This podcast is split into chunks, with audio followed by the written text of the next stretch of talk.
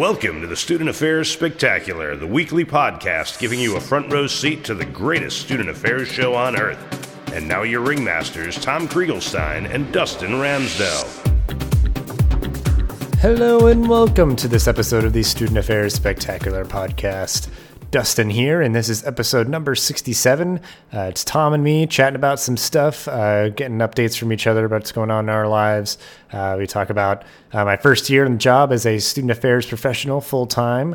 Uh, we also talk a lot about uh, the identity crisis that was a topic of an SA chat recently about being valued by your institution, external validation, being validated by faculty, and all that kind of good stuff um, and where our place is in an institution. So, um, talk about that a lot. That's kind of the main focus of the episode. We talk about some other stuff as well. Um, so, check out the show notes for all of the stuff that we mention. And big thank you, as always, for everyone listening and sharing their thoughts on Twitter. It's always nice uh, hearing little anecdotes and snippets of what you like about the episodes you'll definitely get a shout out from me, at least, if not from uh, our SA blog Twitter handle, if you are sharing out the morsels of uh, episodes that you're listening to that you found to be especially relevant and engaging.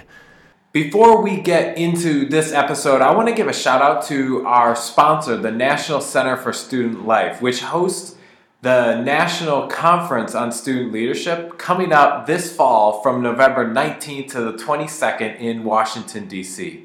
Since 1978, NCSL has trained thousands of students and advisors in heart centered, values based leadership skills designed to help drive transformative change within the individual and on campus.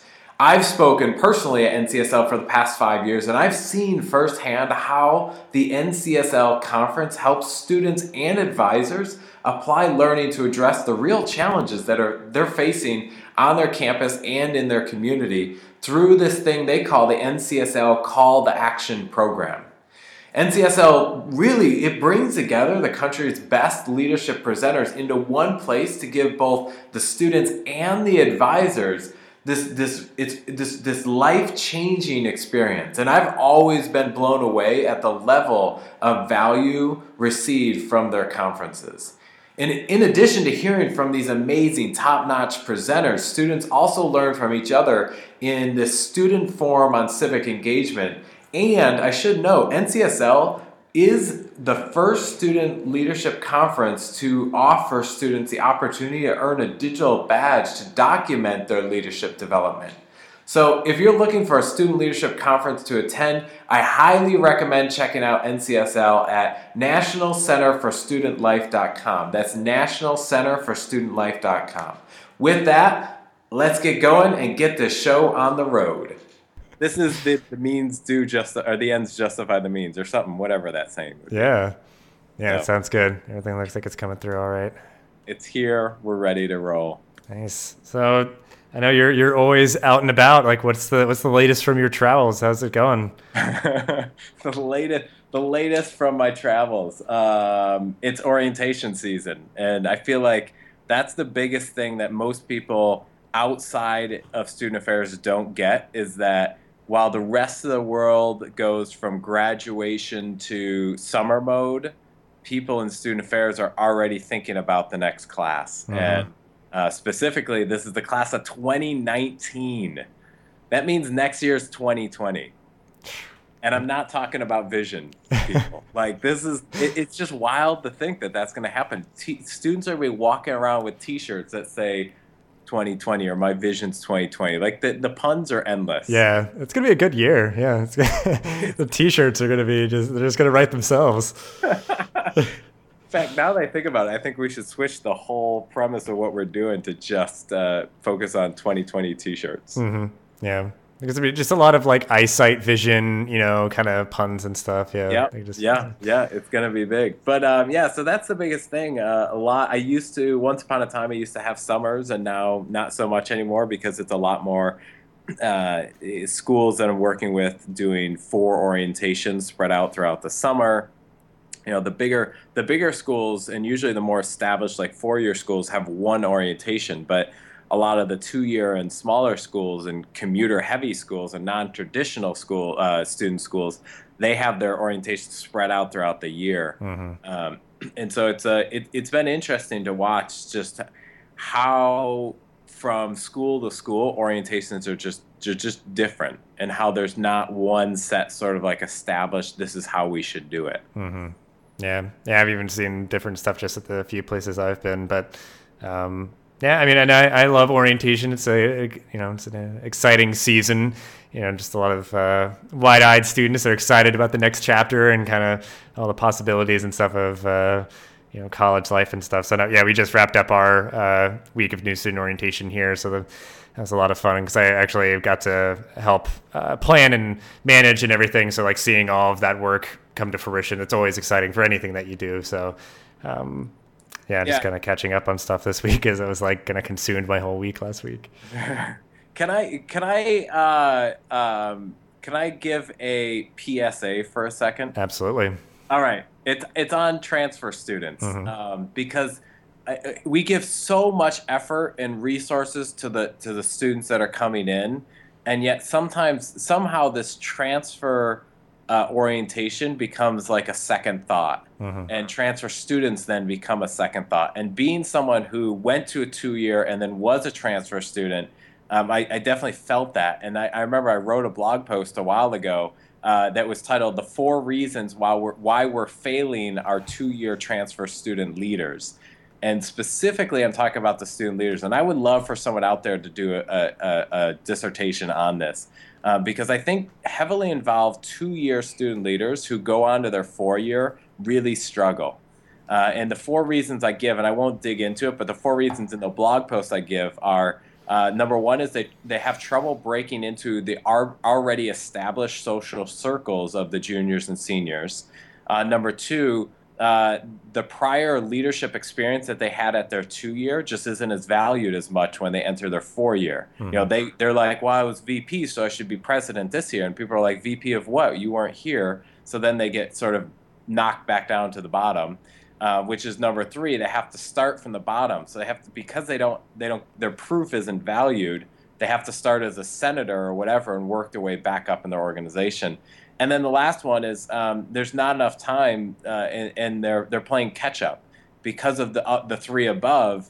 Now they're starting to play catch up on everything that they had already done in their first two years, uh, and so now they're playing catch up and trying to do it all in two years. And I've just heard from a lot of uh, student leaders who went from two years to four years and they're struggling. They're really struggling. So yeah. there you go. PSA help our student leaders who are transfer students. Yeah, absolutely. We'll, I'll, have to, I'll search for that blog post and we'll link to it so people can kind of read the full um, the full thing there. But yeah, I think it is just in general. Sometimes people just don't know what to do with transfer students where it's like, well, they probably already had orientation before, or they might have already had different stuff, but it's like, like, yeah, they still want to be like welcomed though. They still want to like, you know, they came here for a reason to like their next institution. So, you know, I've seen some places do specific transfer orientation days and some people just kind of lump them in with everybody else, which I think it, it, it, it is something that is deserving of its own focus. Like I've, uh, when I was at Rutgers, they did, um, sort of an abbreviated orientation for their transfer students. They did like a two day for their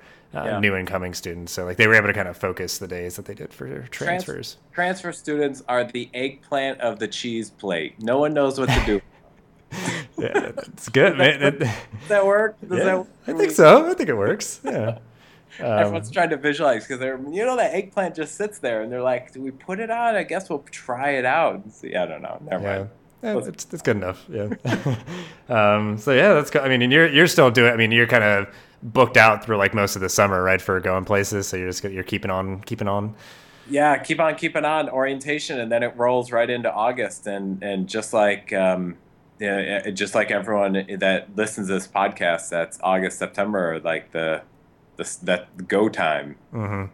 So yeah. uh, it, will it'll be a fun ride. It's it, it's exciting. Um, going to be working with a lot of schools across the country and specifically trying to build out um, how uh, specifically interested in, in this year in retention uh, data like how do you how do you actually the schools that aren't measuring it what's a simple way we can help them get some data mm. to have a baseline for it but then also uh, go from engagement outside the classroom to proving that that does lead to some level of retention increase Yeah, that's good. Yeah, I mean that's I think what's on uh, a lot of people's mind, especially some of the, the higher ups. That's what they're they're seeing and thinking about a lot. It's just how you know obviously that it manifests in all the, the programs and initiatives and support that we do of just you know, keeping students you know engaged and retained throughout all their years. So.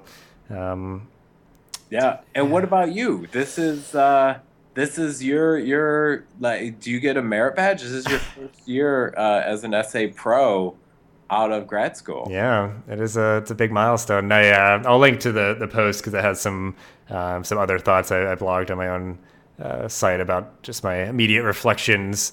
Uh, I put that out a couple weeks ago, but yeah, I mean it's it is a it's a big deal. It's a bit a interesting learning experience, and I know we kind of um, you know kind of going over what we wanted to talk about for today and stuff like.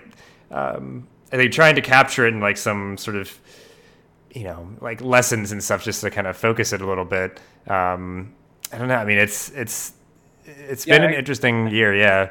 I'll say that's a question for you. If you could summarize maybe some of your your top two or three lessons that were your your ahas for you in your first year that maybe you know they talked about in grad school but then you get to you get to the full-time position you're like oh so this is what it's like yeah. what, would, what would those top two or three be for you Oh man, um, I think a big one, and it's just something that um, is talked about a lot, and I think it's just it's an evolving viewpoint or perspective on it for me. Is just the fit, um, and just I think that's it, it's just an evolving thing of figuring out you know what do I need, what is important to me, and um, how does that actually manifest? Because I um, thought a lot about that but then actually being in a full time professional job for a year and realizing like, yeah, there's things that I like, there's things that I didn't, and that's like continually kind of, you know, molding uh, what it is of like the sort of organization, the type of work, the priorities and stuff. Um, figuring that out, I mean, because it's so important. Because I feel like I, I fit in okay here, but some of their priorities and just how their their structure of the organization is here is just you know, I, I, find myself feeling kind of frustrated or stifled a lot.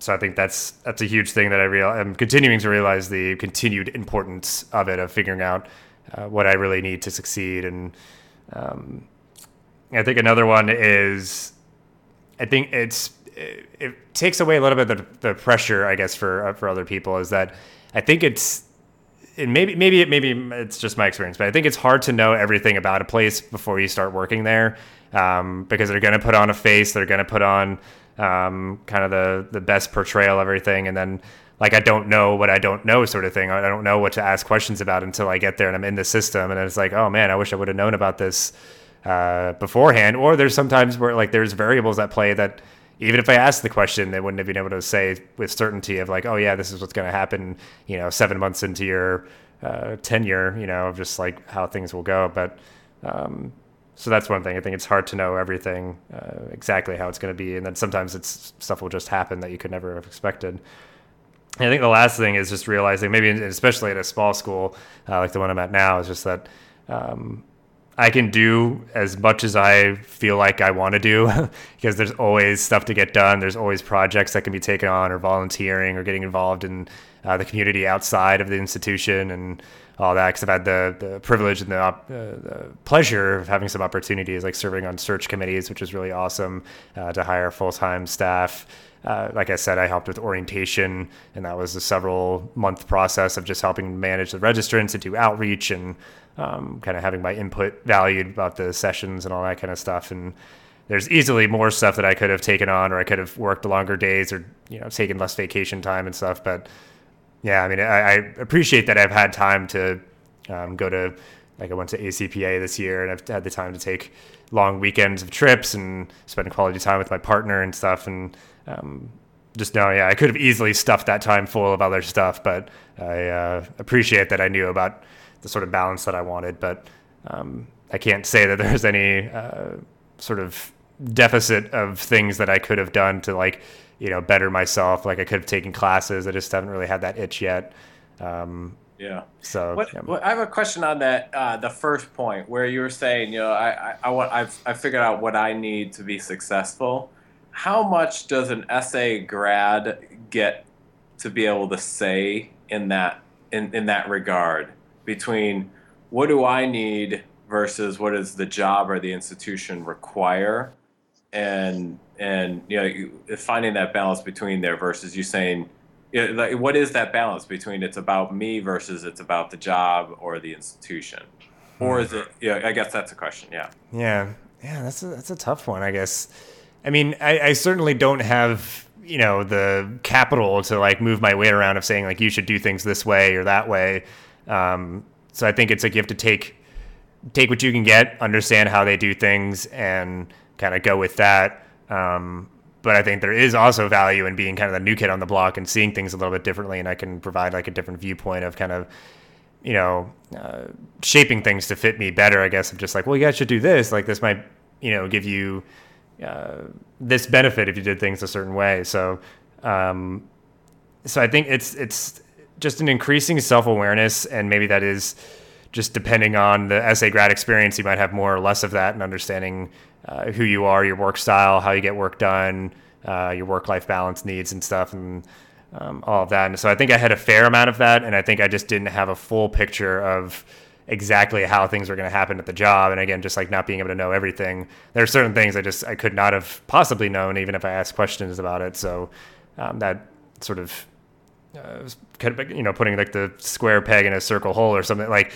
you know that was sort of forced upon me and it just was how it was going to be like i couldn't have changed that of just i talk about it in the post there's just some weird stuff just like i don't know there's the department here kind of feeling not valued by the rest of the institution and feeling like we're sort of a don't know, sort of a joke sometimes but um, some of the, some of that that was put upon us I could never have known I could not have controlled it was very much you know the politics and stuff that's way above my pay grade. But um, I think there's equal parts on both sides. It's it's on the the individual to know to have some self awareness about themselves and find something that is going to be maybe a compromise in terms of fit and that you just need to understand and get a, as full a picture as you can of what an institution is like and how they get work done, what their priorities are, um, yeah. and those sort of things. Well, it's funny you bring up. Uh, I don't know, not funny, but the funny that you bring up the your department sometimes to the rest of the institution feels like a joke uh-huh. uh, because that's been that that was a topic over this last quarter on uh, SA chat multiple times it came up um, and and I remember for the pot there was this podcast uh, I did with um, uh, with uh, uh, Angus Johnston uh-huh. from uh-huh. student activism and I asked him I because he's on the faculty side of the institution. I said, well, with all your work with student activism, what are what are what are some like tips that you could give the SA pros to help reach across to to build the bridge between the co-curricular and the curricular? And his response was a was just it was surprising me because he paused for a moment and then he went, well, you know, I've never really thought about that one or like some variation of that, and I, and it blew my mind because I don't know any SA pro that doesn't on a daily or weekly basis think about how they can use their work to support the curricular side of the institution. Uh-huh. So it's almost like there's a one-way street going on, um, and and that that brings up a plethora of identity crises uh, uh, in in terms of the value of a student affairs professional and, and what is the role of a student affairs professional on the campus.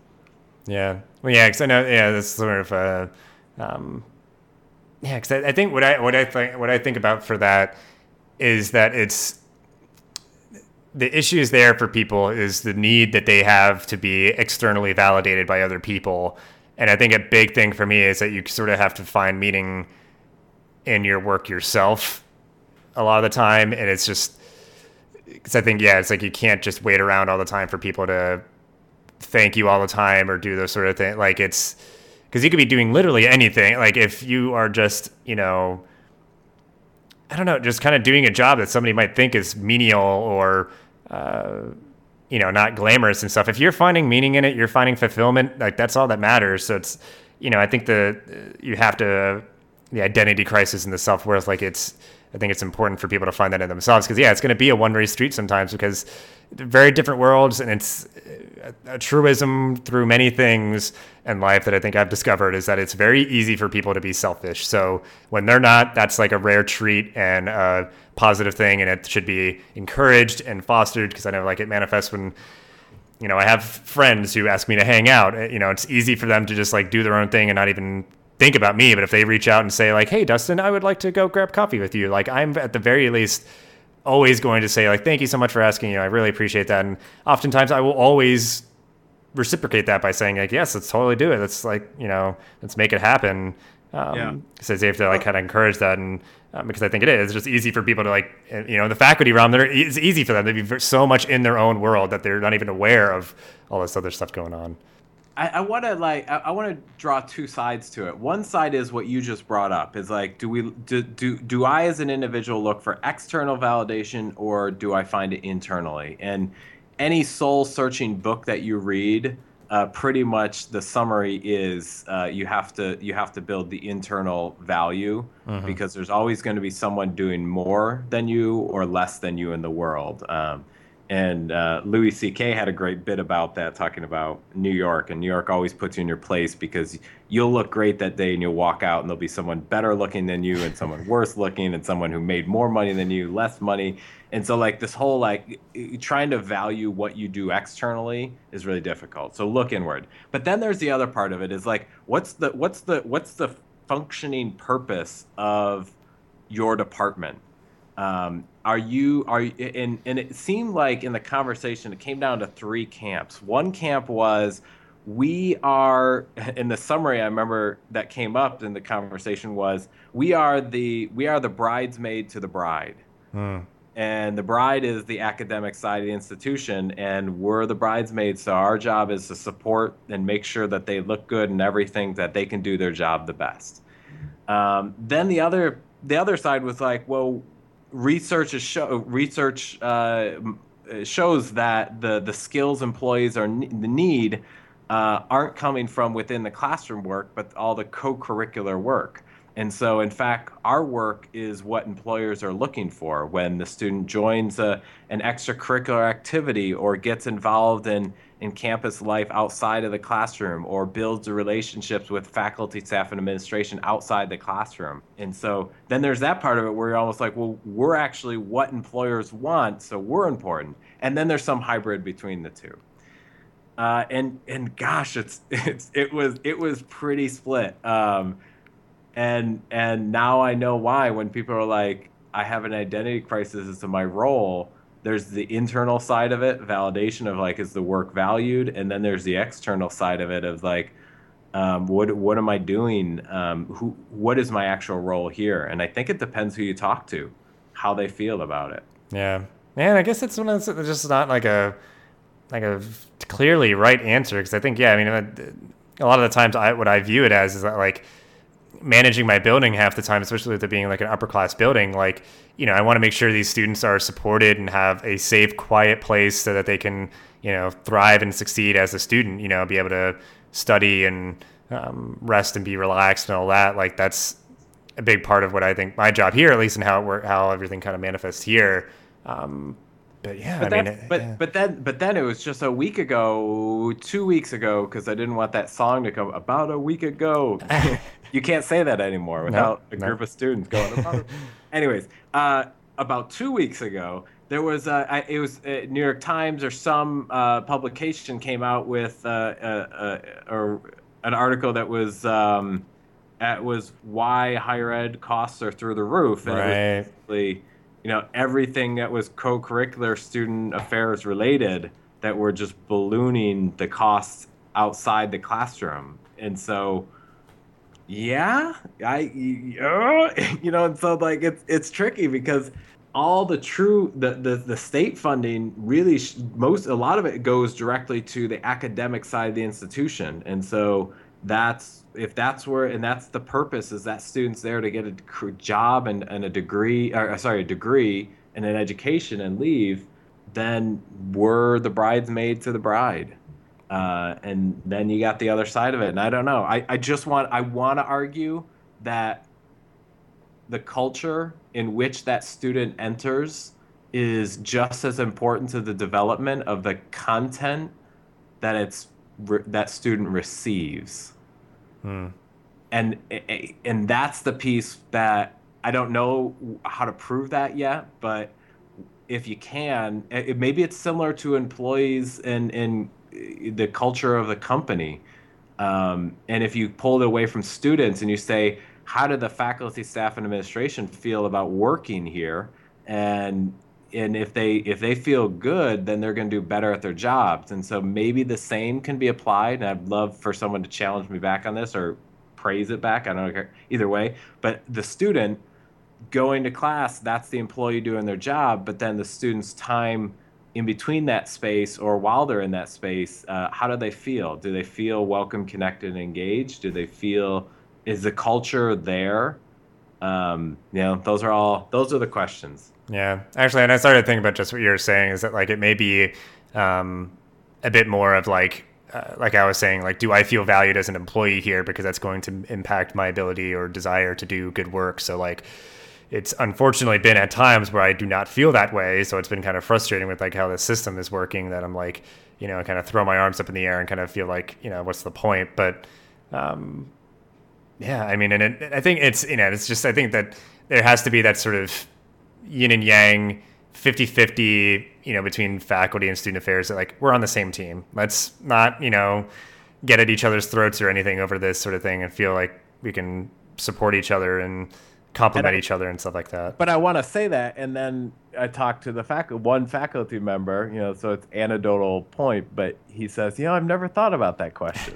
so I, I wonder actually how many faculty members are actually actively thinking about that and leveraging what student affairs are for their value. Imagine if imagine I mean if faculty went uh, the the history department went went to student activities and said, "Hey, this is my lesson. This is my curriculum coming up. Can we align on some of the stuff you're working on on campus?" Like how I don't has that ever happened or is it always from from student affairs to the the faculty. Yeah, I feel like it's student affairs to faculty. Unfortunately, from my perspective, that's, I think it is. So, yeah. uh, if you have a school that has it going the other way, uh, let us know. Tweet at us uh, and and let us know because we would love to hear it and maybe even feature uh, what you're doing at your school on this podcast. Yeah, absolutely. That would be really cool to hear. Um, well, uh, just looking at the time, I get. I know we wanted to talk about uh, one more thing, and I'd be interested in kind of going into it a little bit in depth and just understanding uh, the thought process behind uh, what we're doing here. So, I know you wanted to mention the SA Grad Scholarship. Why don't you give some people some context, some history, sort of how this is working and stuff, just so people get the full picture. Yeah. All right. Um, so, overview is is is this year uh, the Student Affairs Collective, which is the home for this podcast, uh, for the SA chat conversation archives, I should say, because the conversation happens on Twitter. Um, it, it, it, it, grows year over year. And I was just actually looking at the stats for the first half of this year compared to last year. Mm-hmm. Um, the total number of uh, users and pay, uh, so viewers and page views is 80% uh, higher than last year. Um, and so just for those data folk out there, last year for the first six months, there were 52,000, or sorry, 91,000 page views. And this year, for the first six months, we're already up to 164,000 page views. Wow. Uh, so, you know, about an 80% increase uh, so far. And with that, uh, we've been able to um, take uh, on some some uh, you've noticed take on some sponsorships both here at the podcast but then also the website itself but then also um, have some product uh, that we've been able to take with the content the amazing content package it together leveraging from some of the SA pros to help us put it together and then push that back out into the world as a easier to digest uh, ebook um, and future product to come. So with all that uh, one of the things we really wanted to do was commit to saying that of all the, the revenue coming through, a big chunk has to keep us keep the lights on here at Student Affairs Collective. So that's happening. But then another chunk of it we want to build towards um, uh, a SA grad scholarship. And I know some of the national organizations used to do this. Uh, but then it sort of faltered, and Ed Cabellon was a champion for a bit, um, and I think it went under ACPA for a little, and it didn't quite get going within ACPA. So we said, you know, we're just going to launch it again. Uh, and so within the, the SAC world, we've been building up uh, a percentage of all the revenue coming through. I think it's 10% of all the revenue coming through goes towards a scholarship. And this fall, we're going to have our first scholarship that goes out.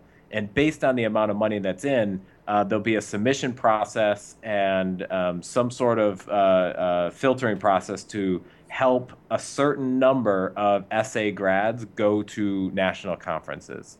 So hopefully they get to choose which conference they go to, um, and then uh, the money will go towards that.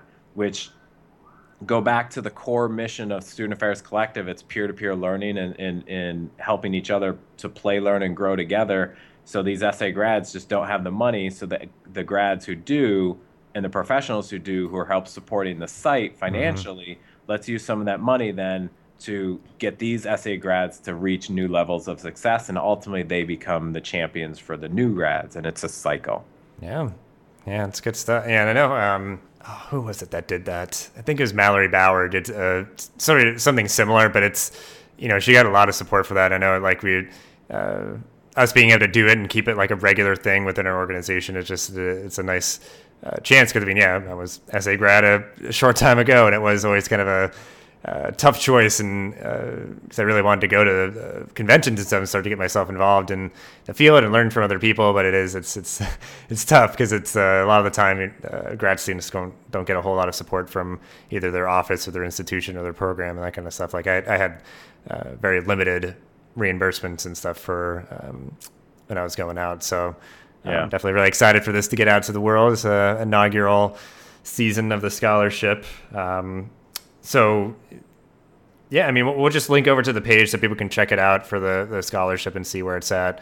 Um, but yeah, I mean, I'm sure there's just going to be more details to come about uh, getting that out, and people can, uh, yeah, just see what that's all about. So, um, yeah, yep, we got we got a lot of a lot of fun stuff. New new uh, ebook coming out. Men in Student Affairs is it's got to be coming out any day now. Uh, probably by the time this podcast goes live, it will be out, so that will be good. Yeah. Um, and then um, a, a, few other additional things in the works. Um, yeah, we're gonna keep keep playing around. Yeah, it's always exciting, all the new stuff that's coming out, and uh, yeah, I mean, I just uh, appreciate it. Always, I always just thank people uh, in the intros and outros and stuff. Just like thank them for listening to this because it's been a, a, fun little little adventure and stuff. So yeah, um, totally right. I mean, it's just fun. I mean, I, I think we're up to I, I, you and I geek out about the numbers mm-hmm. and just seeing seeing it, it's, it's like four to 400 450 a week are listening to downloads per week um, listening to different podcasts and um, you know we're up to uh, how many how many podcasts at this point? Um, uh, as of the recording of this episode, I just finished editing the 65th episode. So I think, yeah, by the time this goes up, just because I uh, um, got some more people lined up and stuff. But as of this recording of this date, 65. Yeah, that's wild. Yeah, that's wild. So we're getting close to, I think, close to 100 by the uh, the end of the year. So we'll have to think of something fun for the hundredth. Oh yeah, I got yeah, I got to start brainstorming. Yeah. I hope it's fireworks. Yeah. In my office, I'll just shoot them out of the windows or something. just.